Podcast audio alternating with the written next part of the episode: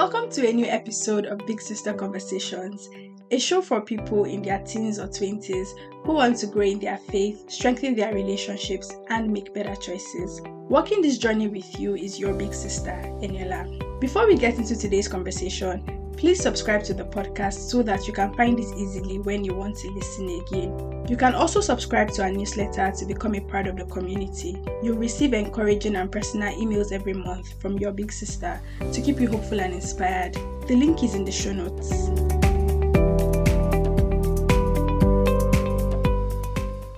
Hi, Dunni. Welcome to Big Sister Conversations. Hi, Eniola. Thank you for Thank having you so me. much for agreeing to do this. I'm so glad and I'm so excited you're here. Same here. So, you guys, I'll just introduce Dunni quickly and I'll tell you how I decided that Dunni should join us on Big Sister Conversations. So, sometime last year, I noticed like I saw a post on Twitter about, um, I couldn't really, really remember the details, but I, I just know that it was fascinating. And it was basically about how, you know, one incident changed her life forever. And surprisingly, like she wasn't mad or bitter. If anything, she sounded like, you know, God is good, God is faithful, my life is still good. So I was really interested because I'm like, ah, when things don't happen the way people want them to, say you have a plan for your life and it doesn't work out that way, sometimes you just tend to be mad and bitter. But that wasn't Dunni's approach. So I'm like, I need to talk to this person. Like it was, it was imperative. I just had to. So fun facts, fast forward to this year. I forgot, I didn't even save the post. I ran into Dunni at a party and I'm like, this is the person I've been looking for because I didn't save the post. I didn't have access to it. I was just like, where's this person? Where's this person? Then a friend helped me find her. And then like a week later, I actually ran into Dunni and I'm so, so glad you're here. So welcome once again, Dunni. It's so great to have you here. Thank you. It was great to be run into you, by the way. I was like, small world. yeah, quite small. Quite small. Okay, so Dunni, what do you do like for a living? What's your occupation? Okay, so I'm a content writer and an editor. I studied law and I was called to bar in 2019. I'm a lawyer too. That's so know. cool. I didn't know, I know. I found out I found out last week or so. Uh, I was going to even tease you about it and I forgot. yeah. That's Um, so I, I cool. just did NYSC. I, I pivoted just shortly after NYSC to content. That is me too. Hmm, that's interesting. okay, so I found out that Dunni has like a newsletter and it's called a Word in season. And then again, with my stalking, I decided to just go through her news because you know, if you know how Substack works, you can see like previous posts that the person has made. So I noticed that sh- there was actually an article called "Here's to the Unruined Life.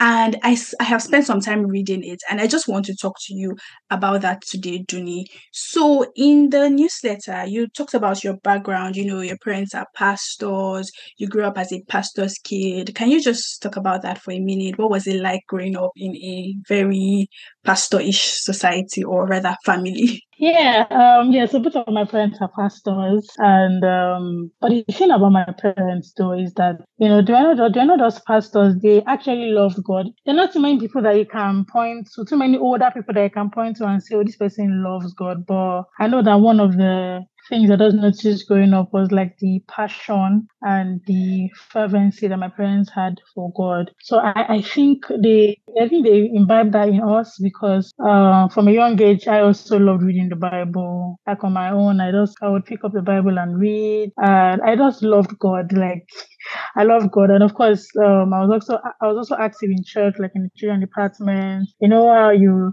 like learn all these long passages for recitations, and you Yeah. just involved in. Yes, I was very involved in in the church as a child, and even going into secondary school. Somehow, I would just always find myself um, very um, invested or very active in like fellowship or any Christian gathering. Uh, so I think from right from JS3, I was probably like the hostel chapel prefect for a while. Oh, that's And nice. yeah, and everywhere I was, yeah, I was just always very involved in, in church and, and fellowship and all of that. Um, so yeah, having um having parents who loved and served God was it definitely impacted my life because I I started to know God um for myself. And one thing my parents always made sure to do was to say, "You're not born again just because you're a child of a pastor. You have to make your personal decision to um, accept Jesus into your life and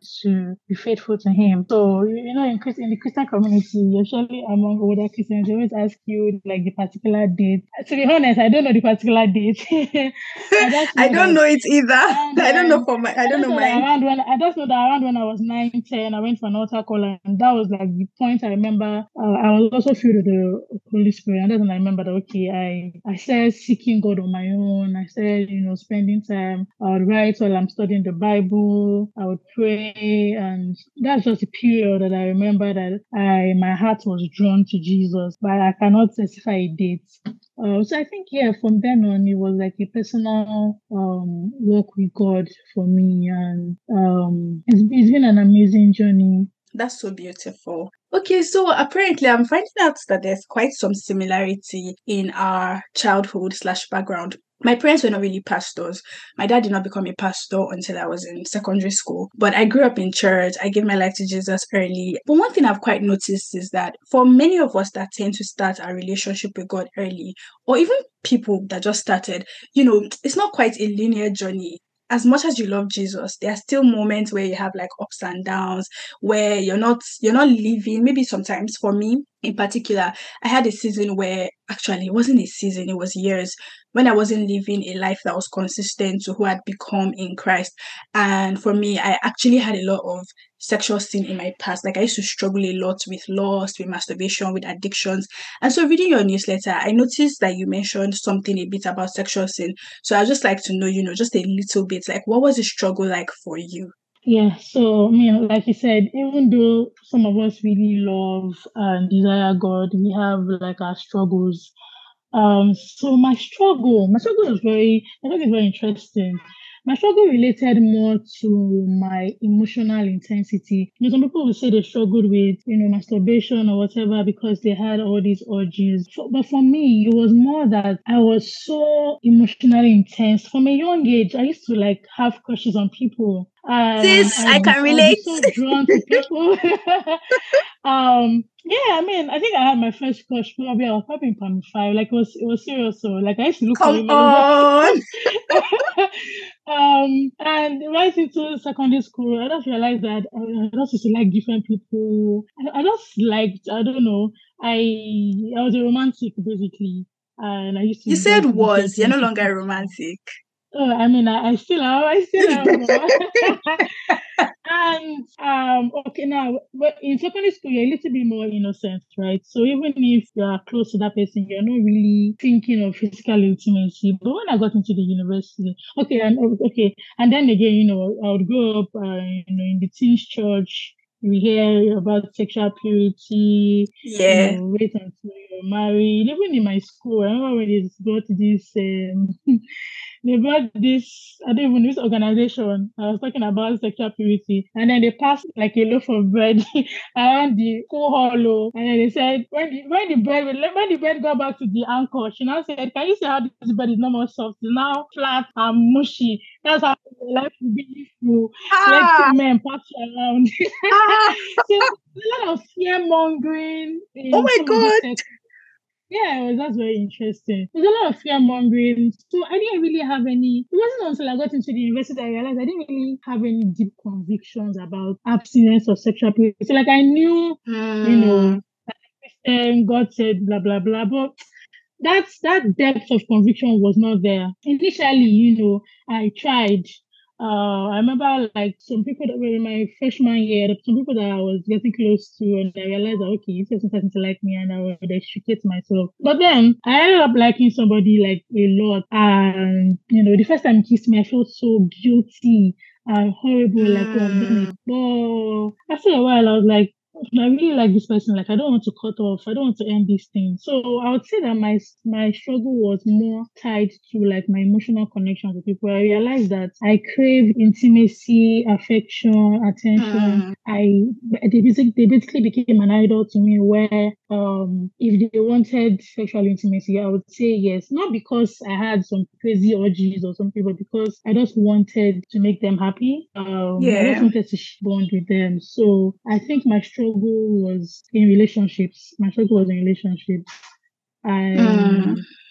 You know, you, you, said something about a period where your life was not consistent. Yeah. Your, and just reminding me of in, in the university, I was in a relationship for like two years. Uh, we were physically intimate, and during that period, you know, initially I struggled with so much guilt. Like I knew, I knew that I wasn't working in line with God's will for me. I knew that there were contradictions in my life, but I did not want to end the relationship. I did not want to let go of that person. Mm uh, guilt eventually does give way to like this spiritual dryness where I couldn't, I wasn't even like I was going to church, but my heart was not there. I felt so distant from God, so far away from Him. You know, it wasn't until that relationship ended that I was able to revive my relationship with God, or rather, God restored me. Um, wow. So yeah, I, I would say the goals were just really tied to my desire for affection and intimacy, such that the people that I am either in a relationship or situationship with become an idol to me, and I really just want to do anything to please them.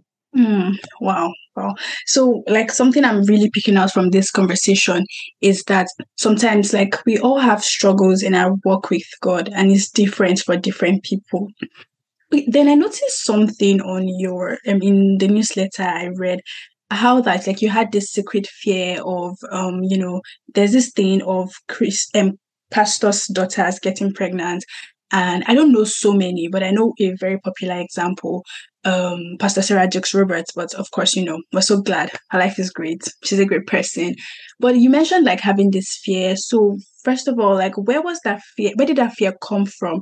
And um, yeah, so after this whole sexual intimacy thing with this guy, like where did it progress to? What did it lead to? Yeah, um, so I, think the fear does came from seeing it happen so often around me. Um, I remember in 2013 or so, one of the pastors in our zone, his daughter got pregnant, and then my dad called oh, his daughter, and it was like, he's like, don't, you have to be careful. Like, this will leave such a dent in our legacy. Like, you need to be careful. Um, you know, so many other stories there over the years. And um, because I knew my weakness, because I knew how much I crave uh, intimacy with the people that I have an emotional connection with. I I wasn't I was afraid that I would not be able to control myself. I was afraid that, you know, if I continued down the path that I was on, it would eventually lead to some consequence, which would, which would most likely be um, a pregnancy. And at this point, let me just say that I,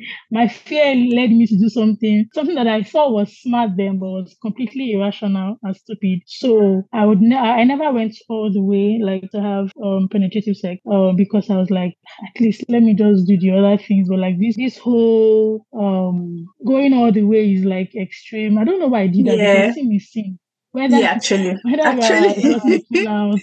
or yeah. yeah, it's still it's still sexual immorality in the eyes of God, but it does make yeah. me feel it does make me feel safer somehow that okay at least I won't get pregnant. So my I won't go into much detail, but uh, my unplanned pregnancy actually came about in a very unusual way. I don't know mm-hmm. if you've read about there are a few cases where people don't actually have um penetrative sex, but they do some other things that lead to yeah. pregnancy. I'm sure you've yeah. Sony on I think yeah. Nigeria. She had a similar story. I remember when her story wow. broke out, I was really, I was actually already pregnant, but I was off Twitter, and then I was seeing people say she's lying, she's lying. But oh. I knew that in a similar way, and I was like, these things actually happen. People just will tell mm. you mm-hmm. their stories. So, um, so that was how I was just trying, trying in, a, in a bit to protect myself. I, I did not go all the way, but I was still, it was still seen. I was still doing, in fact, it was as good as just doing the, the real thing, right? So anyway, um, I, yeah, I, I got, you know, over the years, because I, I, I've just gotten into like different streams of relationships and all of that. So yeah, that was that was really what my struggle was like. Okay, so um I want to just draw on a quick allusion. So in my second year in uni, because like you know I had like a lot of freedom. I'm now in uni. I can do whatever I want, and so I I had this moment where like things went a little too far, and then my period was delayed. So I thought I was pregnant, but I didn't really do anything. But I was just scared, and so I in fact, that, those two weeks were the worst two weeks of my life before I finally, like, before my period came and I realized, no, I'm not pregnant. I thought I would die. Like, it was so intense. I'm wondering, like, for you, you were actually pregnant. How did you feel finding out that, like, you know, you're sitting in front of a doctor and doctor goes, you're pregnant? Like, what was going through your head? So, my period had been delayed for weeks, a week or so. And wow. just like how you were thinking, I didn't really do anything. I was also thinking, I didn't really do anything now, but I mean, hey. now. um, yeah. So I was like, so initially I was just thinking maybe malaria or typhoid, but then I did malaria. Okay, I actually treated. I actually had malaria, so I treated that. But I was having this sensation in my stomach, um, and I, I, just wasn't feeling okay, right? So I did typhoid and maybe some salmonella test or something, that I was fine. Um, so I spoke to a, a doctor friend, and he was like, you know, you need to, you need to go to the hospital. Um, so my, I was serving, I was serving in a law firm in Kotakota at the time, and everybody knew that I was sick. So even though they don't have HMO for um corps members, they made an exception for me, and I was able to okay. go to a hospital. So they, you know, before I went to the hospital, I was already, really getting afraid. Um, what's this pregnancy? because, you know, I was starting to spit or I was starting to spit a lot. I started to spit a lot. Were you um, vomiting like African was, magic style? No, no, no, no. I didn't start. I didn't start. I didn't have morning sickness until maybe my ninth week or so. But I was spitting. Okay. I was definitely okay. um so I was still having that battle in my head, like, no, no, this of pregnancy. I didn't I didn't really do anything. Um so when I went to the hospital, they took my blood sample and then the next day I had to go and pick it up and see a doctor. And I, I could not sleep that night. I don't think I slept that night. I was so troubled. I was so afraid. I was like, God, please, please. Um, so I mean, the next day I just rushed out. I went to the hospital. And then the doctor told me that I was pregnant. And I'm like, is this guy joking? Like, this guy joking? Uh, and then I explained the um I explained what I had done the month before. And the guy was like, Yeah, I mean, you can still get pregnant that way. It's very weird, but it happens. And I'm like, Oh my God, why? Why is this happening to why me? Why me? why me? why me? Why me? Why me? God. So I really, I really felt like, okay, this is this is God punishing me. Like this is God punishing me because I've been struggling to remain sexually pure. And the thing about so this thing about my struggle was I actually really, I actually really fought. And when I say fought, not not self effort like I was, I would say my confessions. I would you know make sure I repented immediately. I would be accountable. So like there are periods where I, I really would I was standing right? But then there are periods where I would also fall. And sometimes fall, yeah. has become tired of the cycle and you grow resigned. Uh, God, do yes. I like to be free from this thing? I've had people come to me to tell me this same thing after my experience that they're so tired. Like sometimes they feel so helpless and powerless whenever they fall into sexual sin. Um, so yeah, I, I felt like, God, are you are you punishing me because of this whole cycle and I was just I started thinking of all the consequences. Like, you know, my parents were pastors, like the very same thing my father had begged me about many years ago. Like like um and um I was thinking of my parents, I was thinking of myself, like I didn't want to marry this person. I was in the person that I was pregnant for. We're not even in an official relationship because there are other factors that yeah, if if we're even in an official relationship, you know, maybe it's that makes things a little easier. But I I knew that this person does not fit the vision God has for me for your husband. And I and I should have ended it. But you know, now like I yeah. said, I was craving emotional connection. Yes, so mm-hmm. I stayed. Um so the, the the the circumstances, right, they were not they were not palatable at all. And then, mm-hmm. you know, I was like, I'm just finishing NYSC. Like, I don't even like, I'm still trying to figure out my career. This thing will slow me down. It will derail my career path. It will uh, make me lose opportunities. The consequences were just so vivid in my mind, and I was so afraid. So yeah, I was afraid, and then I was just devastated. Like, and then I felt like, God, why are you doing this to me? Like, why are you punishing me? I repented of this thing. Why are you punishing me? And honestly, before this pregnancy incident, I was actually like, God, I can't continue like this. And I, I was already taking steps towards cutting off from that person. So I was like, God, but you. Mm. But then in hindsight, I was like, maybe maybe God saw that my repentance was not sincere because sometimes we think we are repenting sincerely.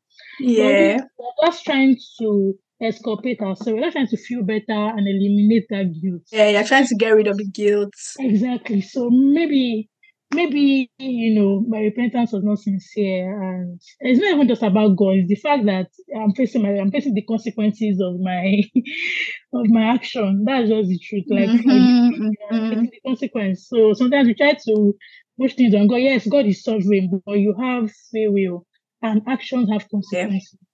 So take responsibility. Yeah. And God will not punish you with another person's life, in my opinion. Like exactly. that's too big. Like God loves life. Why would He give it to exactly, you as a punishment? Exactly, exactly. You know, an unplanned pregnancy is not a punishment. It's not a punishment. But yeah, that, that was really my emotional state. I was I was crying, I was confused, I was I was distraught and I was very I felt very despondent. Like the future looked so bleak. Mm, I can imagine. I can imagine. Okay, so now from this whole place of you know feeling discouraged and afraid and all the emotions you were going through so you had two choices or yeah in my opinion like i feel like if you have an unplanned pregnancy it's either you keep it or you don't. But you decided to keep him. I've met your son he's such a wonderful boy. Why did you keep him? Because i mean you mentioned it was going to derail you um your parents were going to see it as a stain on their legacy. You were not even sure you wanted to marry the person. How did you gather the strength to be able to still do the right de- to, to to still be able to make the right decision of keeping keeping your son? Yeah so i i had that whole tug of war like I actually, I'm never going to lie, and I always tell my friends that when I was leaving that hospital, I was like, yeah, I'm going to I have to terminate this pregnancy. Like I was already telling you know, son's father that see, I don't know how you want to do it, but start looking for where we can find a clinic in this Port Harcourt. But you're not afraid, like you know all these movies we watch growing up, they say if you do abortion, you will be die. When you not die, you not get to heaven. God, God will not say no. Yeah, that, yeah, no, that definitely crossed my mind. But you know, like I said, mm. the initial reaction was like, no, I can't go through this. So of course, initially I was like, you know, of start googling. So I was even googling the name of drugs or like I was just yeah, yeah. The first hour I was I was just I was like I was like I had gone mad. Like I was like I cannot go through this. But then I I I called I called um two friends. I actually know these two people from Twitter. Of course, my best friends were also in the loop, but I wanted to talk to somebody other than my best friend. So I called an older friend and then she, we were just talking through, we talking through my options. She was like, you know, new, okay, what if you keep it? What will happen? If you abort, what will happen? So I started weighing the pros and cons, right? I started weighing the pros and cons. Um, and as I was weighing pros and cons, that's like, Auntie, you're just doing your own because, and the truth is, I have a relationship with God. So I have, yeah. the, I have the Holy Spirit within me. The Bible tells that the Holy Spirit He will guide us, He will counsel us. He was not silent. Even even when we don't feel like we're exactly. you know, living the kind so, of life you want. He, he won't leave you alone. Yeah. Yeah. So in my spirit, I was hearing God speaking to me. Bible verses were coming to me. Um, in, in fact, few weeks before you know this that whole episode, I had I had taught uh, teenagers in church uh, I, I, don't remember the topic, but I remember they were looking at Psalm 139 or 13 to 16 about how you're faithfully and wonderfully made. And I told them none of you is an accident, you know. Before you were conceived, you were conceived in the mind of God, as the. Um, so you know that came back to me. That came back to me, and and I was like, you know, this child it's, it's to you is an unplanned pregnancy, but it's planned by God. You, know, this child is not an accident. Yet the circumstances are not favorable to you but God has a plan for this child. Um, and another verse that came to my mind was actually, you know, God is not mocked. Whatever you sow, you reap. And I was just like, hmm. instead of you to, you know, do the right thing now, you're still trying to cover your sin. You know, you're digging, you're digging yourself deeper into into destruction. I started feeling like yeah. this, is, this is the time for you to fear God. Yes, prior to this, you had been um, walking in sexual sin without fear of God, this is the time for you to retrace your steps. This is the time for you to fear God. So there was this whole eternal dialogue that I was having. I I I I, I would say it's the Holy Spirit. I, I, I was hearing a voice or something, but there's a way we speak in our heads, but there's a way we have conversations in our head. Um, psychologists call it like self-talk or your inner dialogue. So let's just say I was having kind of yeah. dialogue with myself where let me yeah. say my my spiritual self was talking to my fleshly self. Let me say Yeah, well, I think that. it's actually a scripture it's actually a spiritual thing. I think it's also called like the inner witness. Oh yeah. you're kind of having a conversation with yeah, God. Yeah, yeah, yeah, yeah. Yeah, no, this on the spiritual yeah. the spiritual aspect is the inner witness. Um the psychology aspect is yeah. the self talk. But yeah, I believe it was a spiritual activity, So what was going on within me. Um so I I had all these Bible. There are other Bible verses. I can't even start listing them now. But the the the bottom line was that you know my spirit was telling me Dunni, um, it is a sin to abort a pregnancy. You have to do the right thing and honor God, even though it will not, even though it will not um, be favorable, even though it will cost you a lot. So I remember when I was having this in the initial, the initial uh, conflict, right? I was actually in somebody's house so when I left that house and went home, I just I slept like I just slept immediately. I was crying and I just slept. On the way, yeah, on the on the way home, I actually messaged my sister. She's Demlade, you know, you you know her. Uh, she's my closest sibling. Yeah. So the first person I told because she's, like, she's my friend as well. So I told her. Yeah. She said I was joking. I said, I said I'm not joking. I'm on my way home and I'm not going to lie to you. I'm considering abortion, but you know, I'm also I'm also having this battle. Like I know it's wrong. I'm I know it's not the right thing to do. I know it does not honor God, but these consequences are they're dire and they're many, and I'm I'm afraid. I should should beg me, so please don't abort, please. We'll find a way. We'll, we'll work through this together. Please just don't abort. So I said, okay, I read you. So I, I know I got home and I I slept. And then I woke up, you know, in the middle of the night, maybe 12 or 1, I don't remember now. And it, it was like the battle had it was like battle had come to an end. It wasn't even a battle anymore. It was like I'd, I'd, I had this this peaceful um feeling, this sensation that you know what, you're going to honor God, you're going to do the right things, you're going to keep this pregnancy, and and, and, and God will be with you, like God will take care of it. And you know, as I was having that thought, I I remember I went online Hi. So I don't know if you know Pastor John Piper. He's uh, he's the founder of Design. I do. I love desiring God. Desiring I God. love desiring God. You know, his, um, that website has been so instrumental to my work because back when I was struggling with sexual sin, I used to read some of their resources and try to apply them.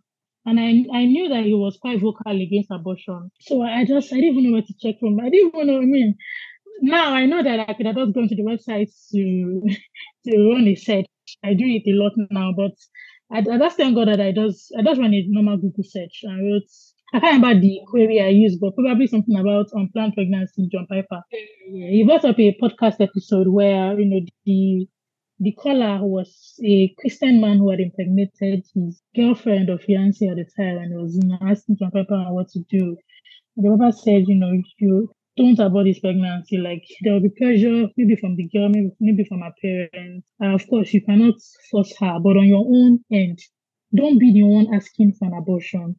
Um, you have to trust that God will work it out for good, even though it does not seem that way right now. Uh, so even that made my decision. I think just reading that post strengthened me. Even the next day, I still went on to look for many uh, resources by Christian organizations on how to deal with an unemployment. And I found so many helpful, compassionate, and empathetic resources that just comforted me and fortified my conviction. Um, so I would say, you know, it was just my, it was just my, uh, my work with God. I would say my, my, my fellowship with the Holy Spirit, because one thing people, you know, whenever you say you're struggling with a sin, people may think you're not a real Christian or that you don't hear God or something.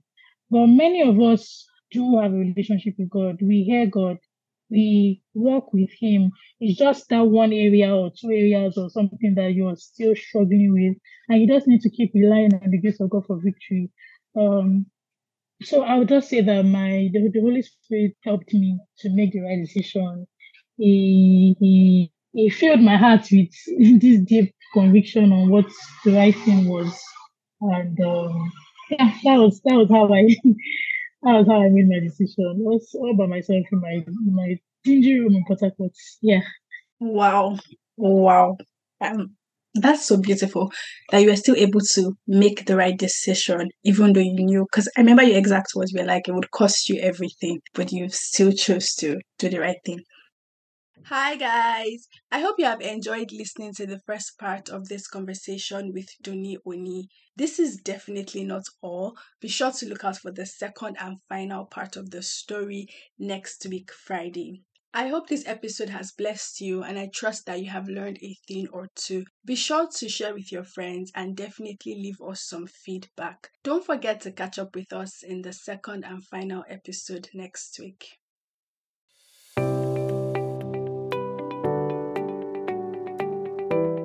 Thank you for listening to this episode of Big Sister Conversations. If you liked it, please rate and leave a review on Apple Podcast or Spotify. You can also follow me on Twitter and Instagram at Eniola underscore Adeeko to keep up with me and keep the conversation going. Until next time, remember that God loves you and I'm rooting for you.